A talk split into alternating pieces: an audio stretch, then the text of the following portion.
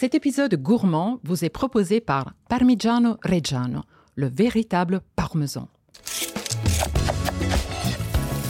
Sexy Veggie, le podcast où les fruits et légumes sont mis à nu. Champignons, comment les cuisiner pour révéler le savoureux goût de l'automne? Ils portent en eux l'odeur de la terre humide, le parfum boisé des feuilles mortes ils sentent bon les promenades en forêt, la brume accrochée aux fougères dans les sous-bois, la joie de ceux qui connaissent les bons coins, le plaisir de faire une belle cueillette avant de rentrer se réchauffer auprès de la cheminée.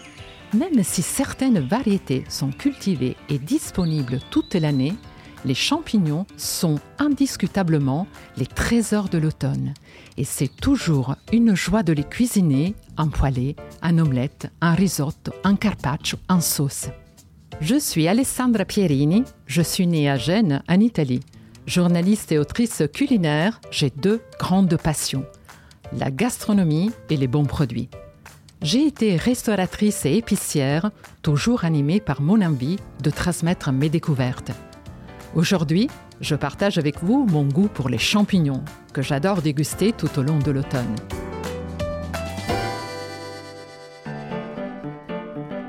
En Italie, il est un champignon que l'on aime particulièrement.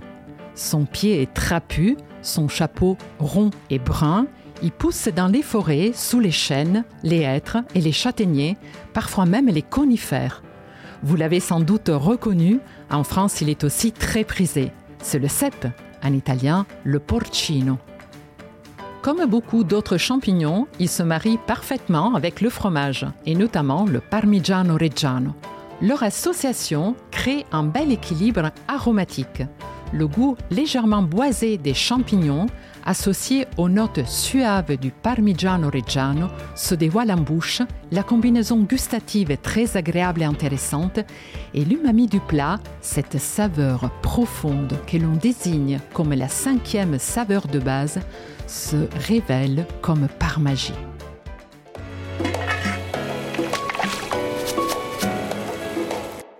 Il faut choisir l'affinage du Parmigiano Reggiano en fonction des champignons que l'on cuisine. Pour les champignons de Paris, plus délicats, je recommande un parmesan jeune qui apportera ses arômes de lait, de yaourt, de fruits frais et pourra enrichir une salade relevée d'un trait de citron et d'un mélange d'herbes fraîches. Pour les porcini, il ne faut pas hésiter à aller vers un affinage plus poussé, de 24 mois par exemple, qui offrira un bon équilibre entre le doux et le sapide, avec des notes de fruits exotiques, de fruits secs et de bouillon de viande.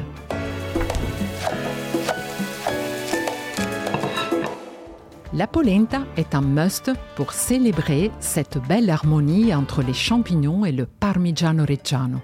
Aujourd'hui, on trouve facilement de la très bonne polenta, souvent pré-cuite et très rapide à cuisiner, en quelques minutes seulement.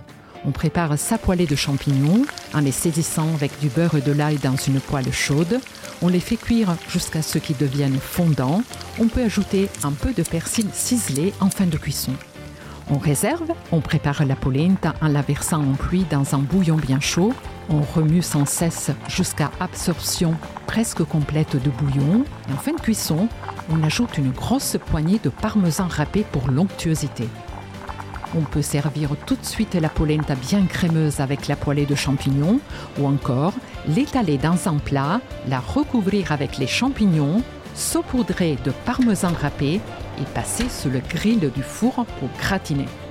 Simple et délicieuse, cette polenta a pour moi le bon goût de l'automne à l'italienne.